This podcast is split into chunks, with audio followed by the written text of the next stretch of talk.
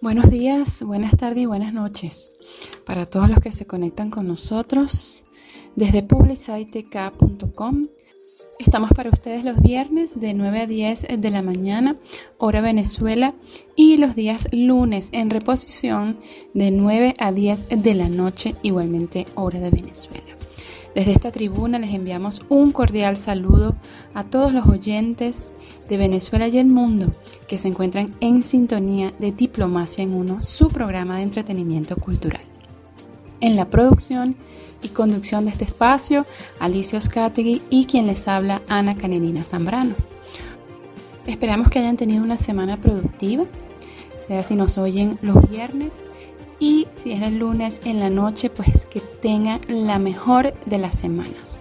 Como siempre recordamos que cada mañana cada día es una oportunidad de avanzar en la conquista de nuestras metas.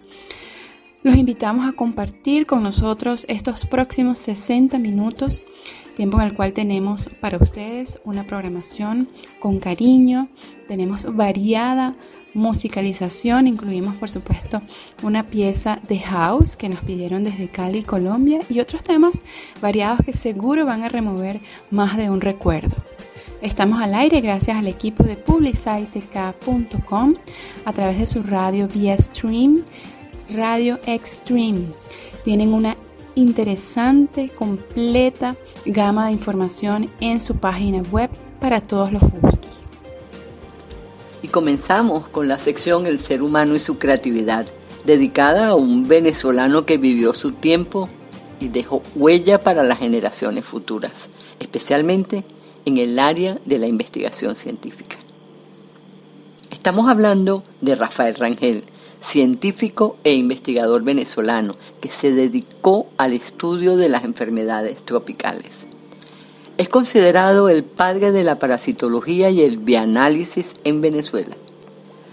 Rangel, mientras estudiaba el segundo año de medicina en la Universidad Central de Venezuela, UCB, la casa que vence la sombra, recibía lecciones de clínica médica por parte del doctor Santos Aníbal Dominici en el Instituto Pasteur de Caracas, allá por el año 1900, que le permitió destacarse en el campo de la bacteriología y la microbiología.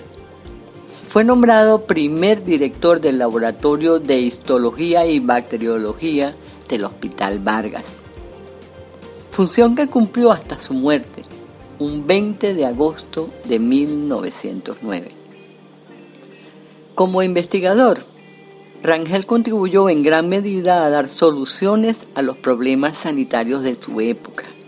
De hecho, en 1908, tras petición del presidente Cipriano Castro, se encargó de la campaña sanitaria para erradicar la peste bubónica en La Guaira, mi hermoso puerto de La Guaira encargo que le generó una fuerte presión cuyo desenlace entrelazado con el golpe que le diera Juan Vicente Gómez a su compadre Castro, fueron posible causa de la depresión que lo llevó un poco más de un año del fin de la peste a quitarse la vida al ingeniero cianuro.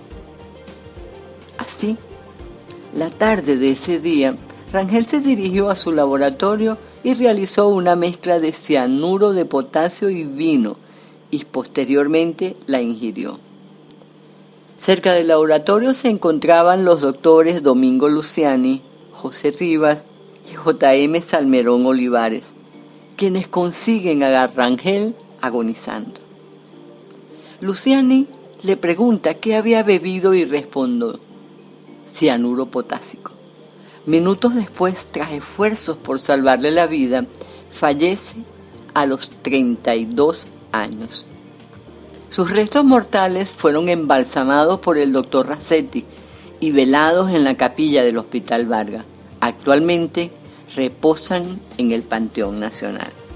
Sección del ser humano y su creatividad, en la cual se habla de este venezolano que probablemente algunos no hayamos conocido no obstante, siembra en tierra no abonada la semilla de la investigación científica para convertirse en el primer investigador a tiempo completo que conoció Venezuela. Se refiere a Rafael Rangel, la revista de la Sociedad Venezolana de Microbiología, en un artículo publicado en diciembre de 2009. Escrito este artículo por Vidal Rodríguez Lamoine. Señala también que con pasión constructiva, Rangel se dedica a transformar una idea en realidad tangible. En muy poco tiempo convierte una sala destinada a los enfermos en un laboratorio con capacidad técnica para atender las necesidades básicas del hospital y la demanda ocasional del gremio médico. Abre espacio para desarrollar actividades de investigación. Rangel actuó como un hombre de ciencia honesto. Sin embargo, su vinculación primeramente con el presidente Castro, a quien consideraba su mentor, colocó el manejo de la epidemia, en este caso la peste bubónica en La Guaira, en el terreno de la politización de la ciencia, terreno peligrosísimo. Y con esto nos vamos a nuestra primera pausa musical, complaciendo peticiones. Un tema house, música house, Can You Feel It, de Larry Herald.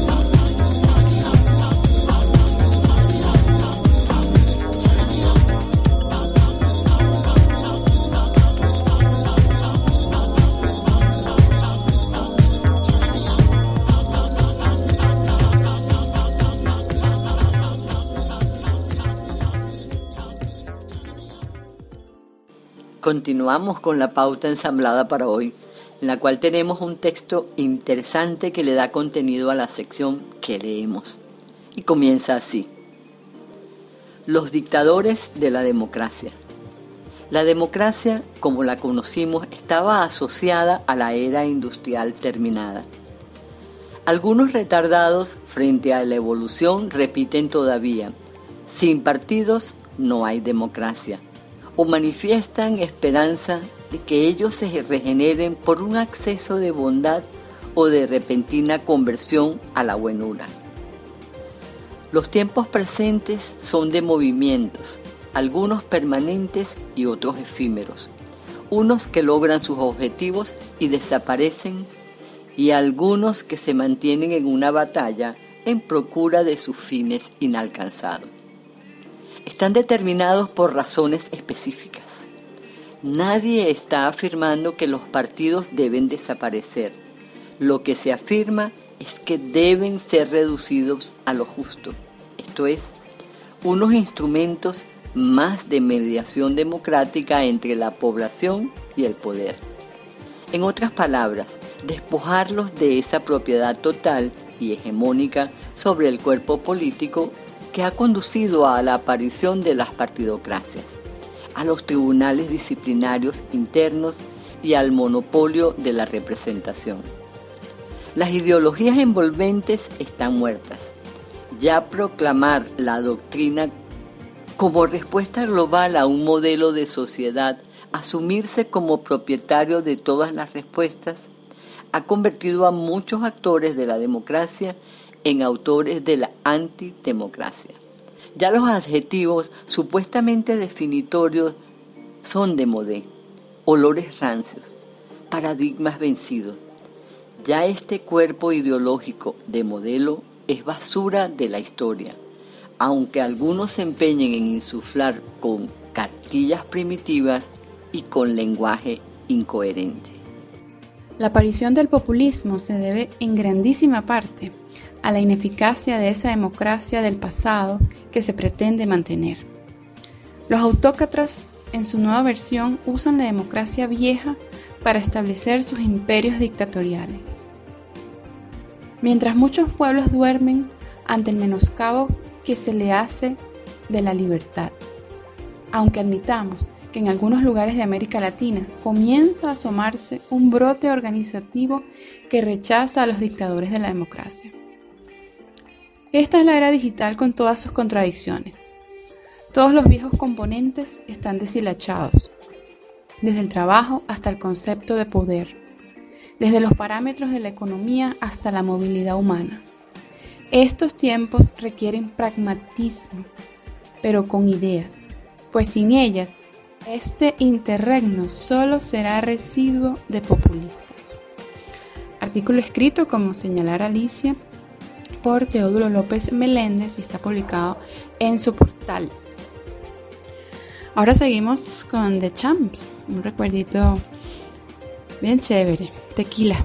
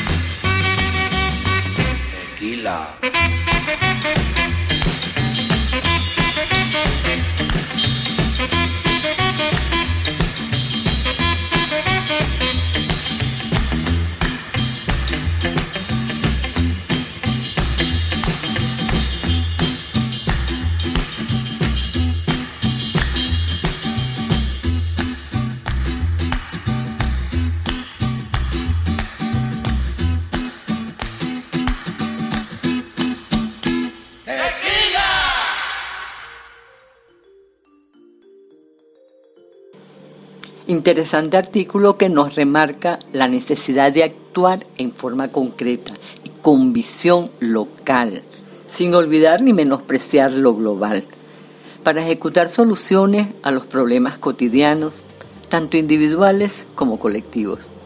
Es ser en esencia, el ser social que nuestra naturaleza reclama. Y así nos acercamos para conocer un poco la vida y obra de un latinoamericano. Estamos hablando de Bernardo O'Higgins Riquelme, militar, libertador y político chileno, reconocido como uno de los padres de la patria de Chile, por su participación crucial en el proceso de independencia del Imperio Español. Entre las obras de su gobierno destacan la Declaración de Independencia en 1818, la promulgación de las constituciones de 1818 y 1822, la fundación de la Armada de Chile, las escuelas militar y naval, y así como la creación de la bandera chilena y el himno nacional actual. Es considerado uno de los libertadores de América junto a San Martín, Bolívar y Sucre. Entre sus principales cargos fue general de la Gran Colombia y gran mariscal del Perú. Nació un 20 de agosto de 1778. Entre sus profesores, el de matemáticas fue Francisco de Miranda, precursor de la independencia americana, y quien lo imbuyó en las ideas libertarias que se debatían en esos tiempos, los derechos del hombre y de la soberanía popular, dándole consejos que le servirían para formar parte activa en la lucha de la emancipación de su país. Doce años más tarde, Miranda sería quien incorporaría a O'Higgins en lo que sería la logia Lautaro. hablando de Chile, Alicia, ¿qué te parece si le damos la palabra a nuestro invitado de hoy? Él le va a dar contenido a la sección Misceláneos Culturales. Se trata del comunicador Alfonso Osandón. Vamos a dar que se presente. Hola, les habla Alfonso Osandón, periodista de Telesur, y quisiera enviarle un cordial saludo a toda la audiencia de Diplomacia en Uno. Un abrazo. Bueno, en realidad, cómo llego a Telesur es eh, eh, y cómo me empiezo a vincular con toda la dinámica de la comunicación en Venezuela fue por ahí por los años del año 2009 eh, frente a la posibilidad que me daba Alba TV de venir a Venezuela eh, a, presentar y mostrar la experiencia que estábamos teniendo en Chile con la comunicación popular y confrontarlo con otras visiones desde el Brasil, Argentina, eh, Nicaragua, Cuba y, toda esa dinámica que se estaba dando y propiciando eh, en paralelo con todo lo que vivía en ese instante Venezuela eh, a la cabeza estando el comandante Chávez y que para, muchos en el continente era un, tremendo espaldarazo a los pueblos, a la reivindicación de las voces de los pueblos. Bueno, desde ahí eh, pasé a Vive Televisión en el sentido que recibí también eh, por parte de, la dinámica propia que se estaba dando en Vive, eh, la posibilidad de hacer coproducciones, formación y poco a poco llego a Telesur y se me da la posibilidad de postular para hacer un ancla en la comunicación de lectura de noticias y es así como, como llego a Telesur. Pero eh, mi trabajo eh, lo avala eh, la experiencia en, en, mi país, en este caso Chile, desde la comunicación popular, desde el registro documental y, y obviamente esa lectura vista y trabajada desde lo local con visión global.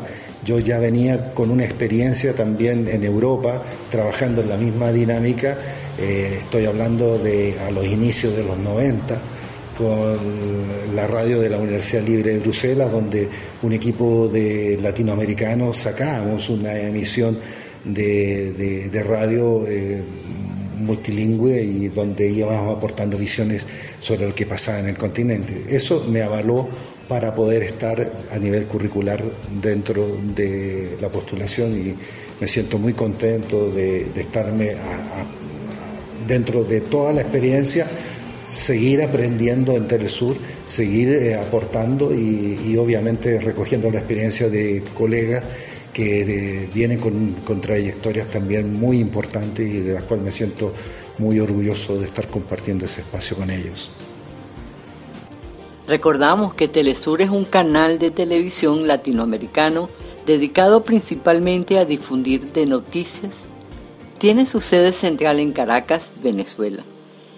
Inició sus operaciones en julio de 2005 desde el Teatro Teresa Carreño. En su creación fue descrita como una red que mostraba la diversidad de América Latina la intención y valor que tiene la oferta del canal dentro del mercado de la información y el entretenimiento cultural.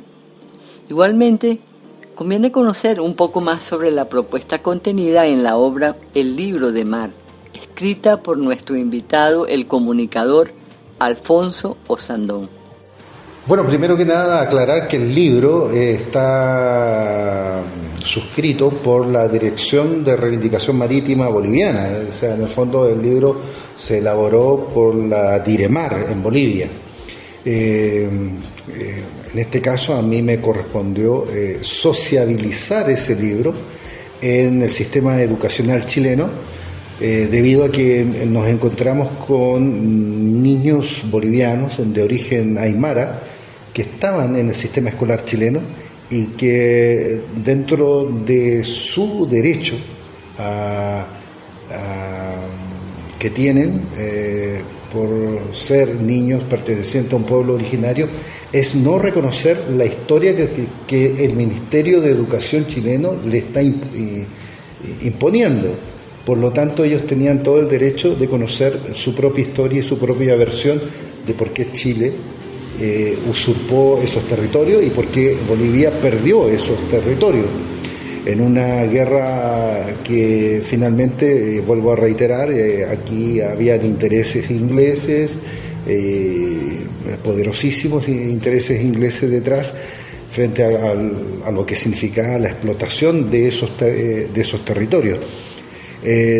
dicho y volviendo al tema del libro. El libro es, una, eh, es un compendio de eh, datos, declaraciones y, viene a ser una carta eh, apegada a, a, la historia de cómo se llega a la situación de una guerra en la cual Bolivia pierde su acceso soberano al mar.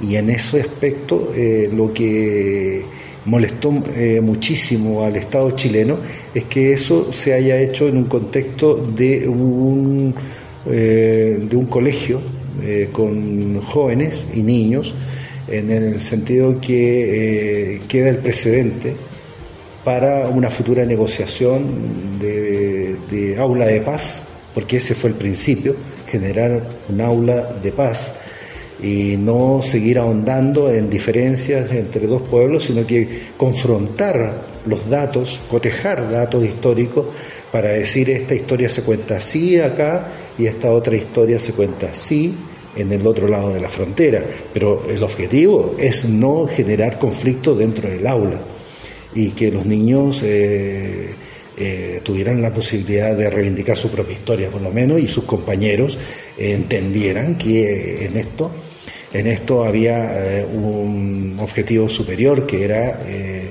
el dar el paso siguiente, a decir, aquí hay diferencias eh, con respecto a hechos históricos, pero también hay un futuro y un futuro de paz. Bueno, desde ya dar las gracias por la invitación y espero poder compartir un café en la próxima oportunidad con todo el equipo, incluso ¿ah? Eh, así que nos estamos al debe con eso. Y bueno, hacerles saber que si están las ganas de, mantener un contacto, un vínculo, eh, lo pueden hacer a mi mail eh, alfonso.osandon001 gmail.com. Desde ya, un gran abrazo y muchas gracias por la invitación.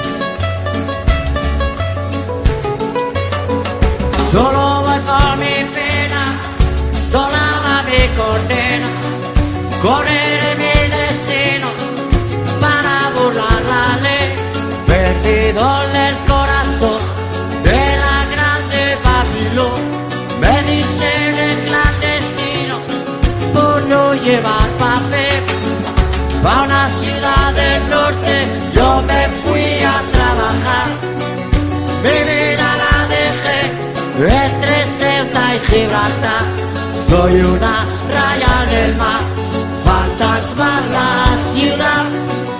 Mi vida va prohibida, dice la autoridad. Solo voy con mi pena, sola va mi condena. Correré mi destino por no llevar papel, perdido en el corazón de la grande Babilón.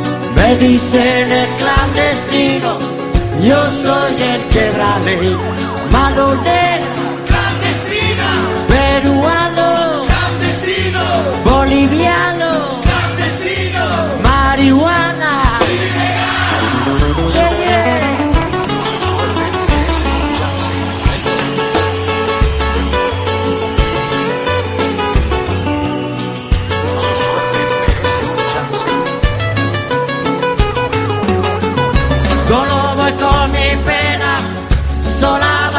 Condena. Correré mi destino para burlar la ley. Perdido en el corazón de la grande Babilón. Me dicen el clandestino, yo soy el quebrale.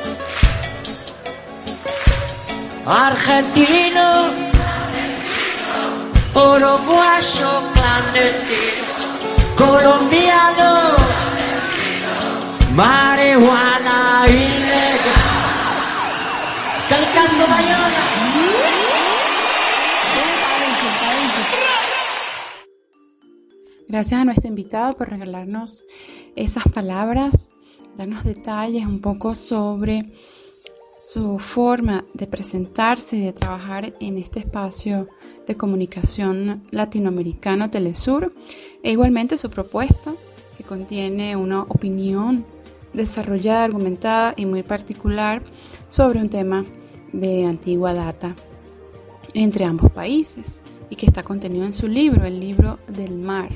Escuchábamos también el tema mmm, clandestino de la banda Manu Chao. Para referirnos un poco a las tendencias, esta semana y en particular la que vamos a hacer referencia hoy son bien difíciles de tratar, no obstante están no solamente en las redes sociales sino también, por supuesto, en los medios tradicionales. Estamos hablando de la prensa escrita y la radio, por supuesto también la televisión. Estamos hablando de Afganistán y más propiamente de los talibanes. Quizás la historia corta nos podría señalar que fueron derrocados o depuestos del poder en el año 2001 tras una incursión militar que fue liderada por Estados Unidos. No obstante, a mediados de agosto, el grupo islamita fue, mm, digamos, durante los últimos 20 años fue reagrupando fuerzas hasta que finalmente tomó el poder nuevamente.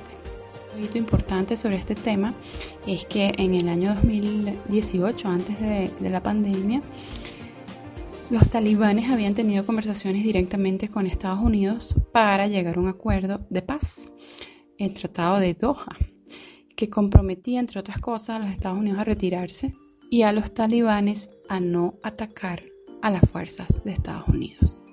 Igualmente, también dentro de ese acuerdo se, se prometió en, esta, en este caso por parte de los talibanes, no permitir que Al Qaeda ni otros militares operaran en las zonas que ellos controlaran, además de continuar con las conversaciones de paz.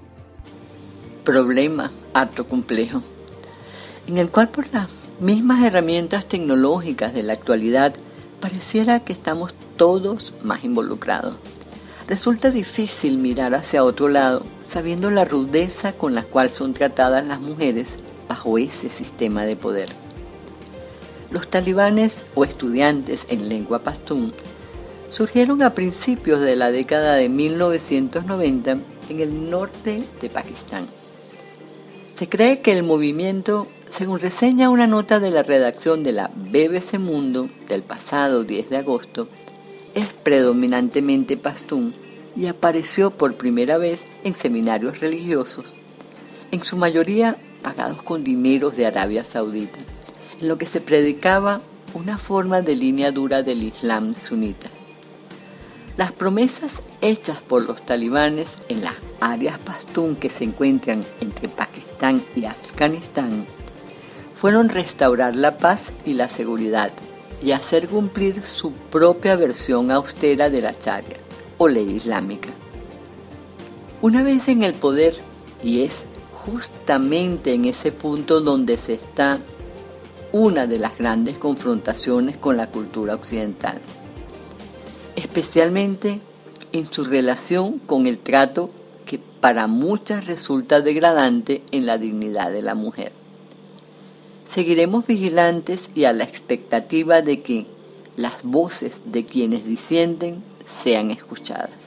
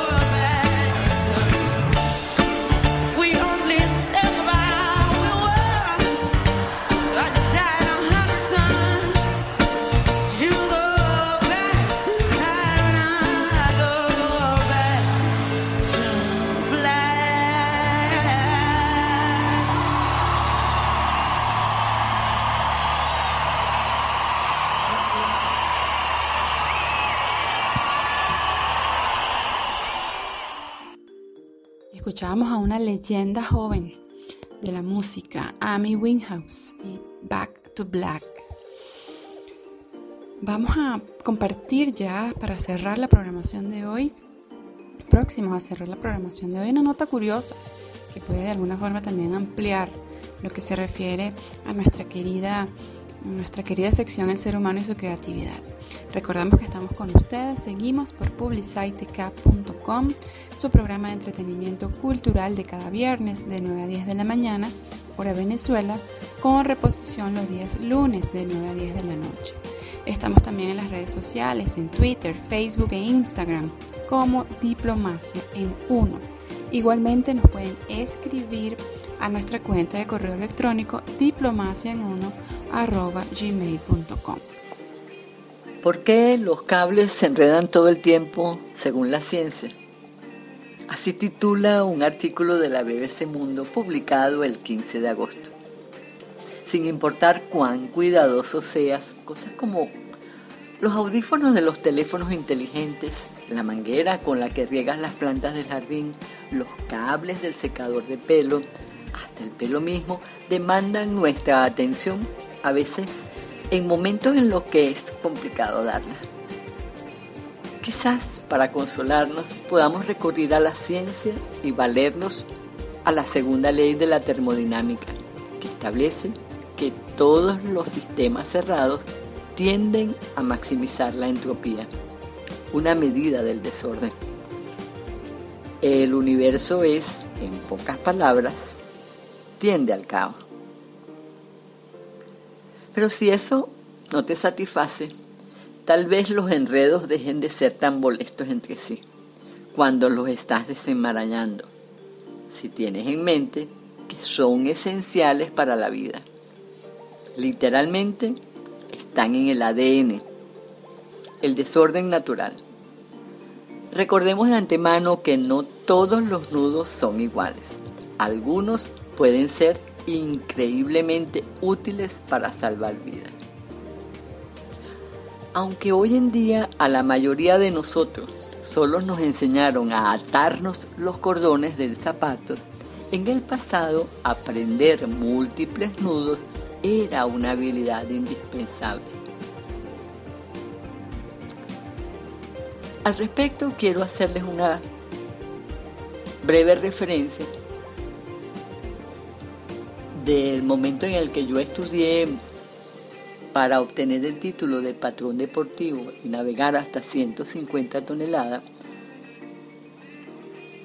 nos enseñaron cantidades de tipos de nombres. A mí me fascinó esa parte de los estudios que realicé, aun cuando la verdad tengo que reconocer que no tengo la menor habilidad para hacerlo. Lo único que sí hago son los nudos de los zapatos, o sea, adaptar los cordones de los nudos de los zapatos de la manera tradicional, pero me encanta.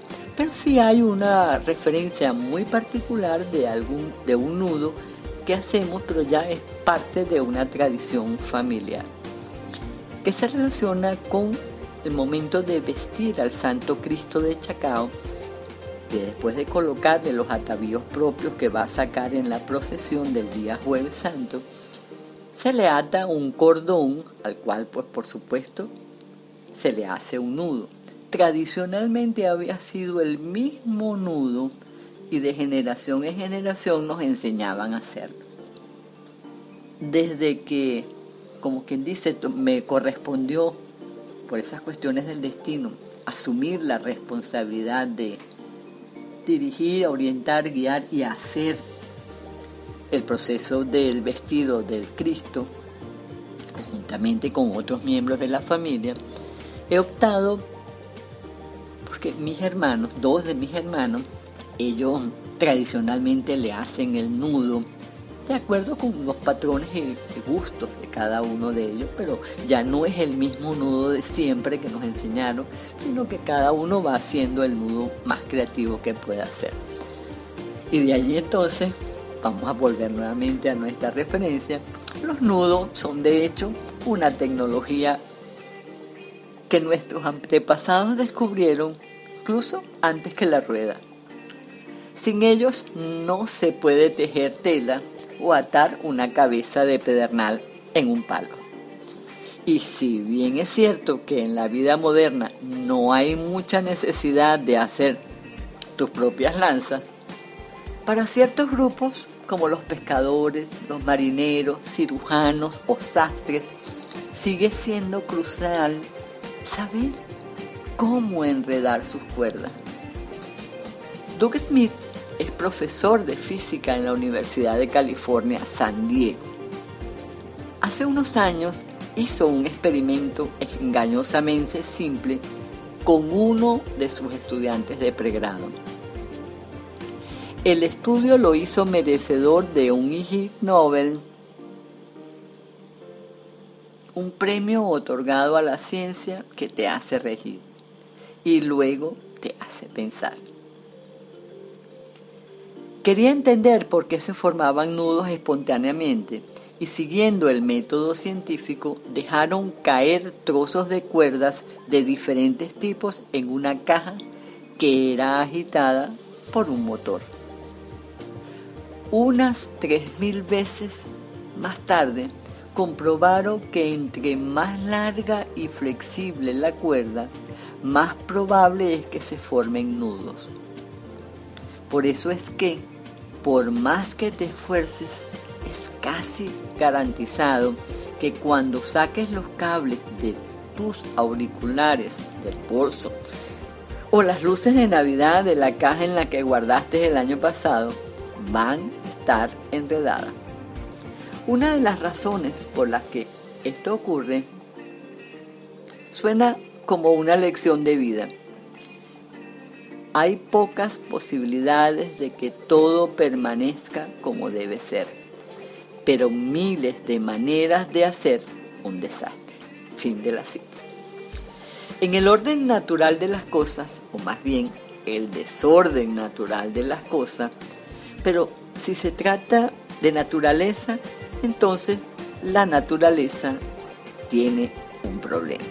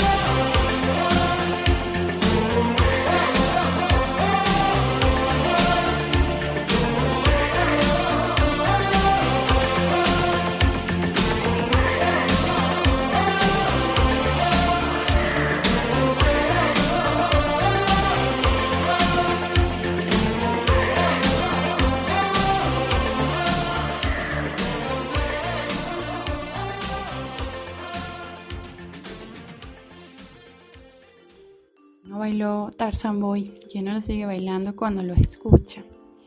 Estuvo genial esa analogía entre los nudos, el desorden o el desastre, la vida y el ADN. Interesante realmente ese artículo que compartió Alicia en esta nota para ampliar ese interés constante de nosotros por hacer énfasis en la capacidad creadora que tenemos y cómo podemos observarla en diferentes cosas, en diferentes aspectos, temas, etc.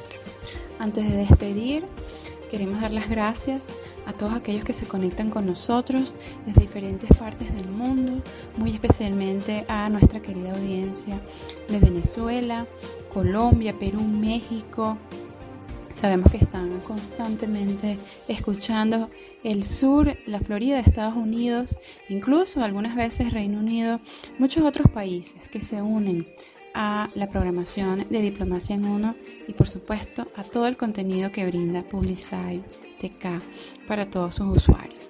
Solemos cerrar la programación con un pensamiento. En este caso vamos a leer un poema. Un poema que ha sido traducido a ocho idiomas escrito por John Donne, esto en los años 1600. Vivió este personaje inglés, metafísico inglés, entre 1572 y el año 1631 de nuestra era. El poema Las campanas doblan por ti. ¿Quién no echa una mirada al sol cuando atardece? ¿Quién quita sus ojos del cometa cuando estalla? ¿Quién no presta oídos a una campana cuando por algún hecho tañe? ¿Quién puede desoír esa campana, cuya música lo traslada fuera de este mundo? Ningún hombre es una isla entera por sí mismo. Cada hombre es una pieza del continente, una parte del todo. Si el mar se lleva una porción de tierra, toda Europa queda disminuida, como si fuera un promontorio, o la casa de uno de tus amigos, o la tuya propia. Ninguna persona es una isla. La muerte de cualquiera me afecta, porque me encuentro unido a toda la humanidad. Por eso, nunca preguntes por quién doblan las campanas. Doblan por ti. Ahora sí nos despedimos. Vamos a escuchar esta nota que nos mandó el artista Gabriel López sobre la actividad que va a tener lugar este sábado 21 de agosto en la Galería de Arte Nacional en la Candelaria en Caracas. Una exposición bellísima a cargo de Fabiola Gómez. Hola, mi nombre es Gabriel López, escultor, y quiero invitarlos cordialmente a la exposición individual de la gran artista escultora Fabiola Gámez, la India. Tierra quemada, cuerpos sagrados, en la Galería de Arte Nacional. Eso es este sábado 21 de agosto a las 2 pm en la sala 1. Yo humildemente eh, realizaré un performance para iniciar la apertura de esta fabulosa exposición. Los esperamos, están todos invitados.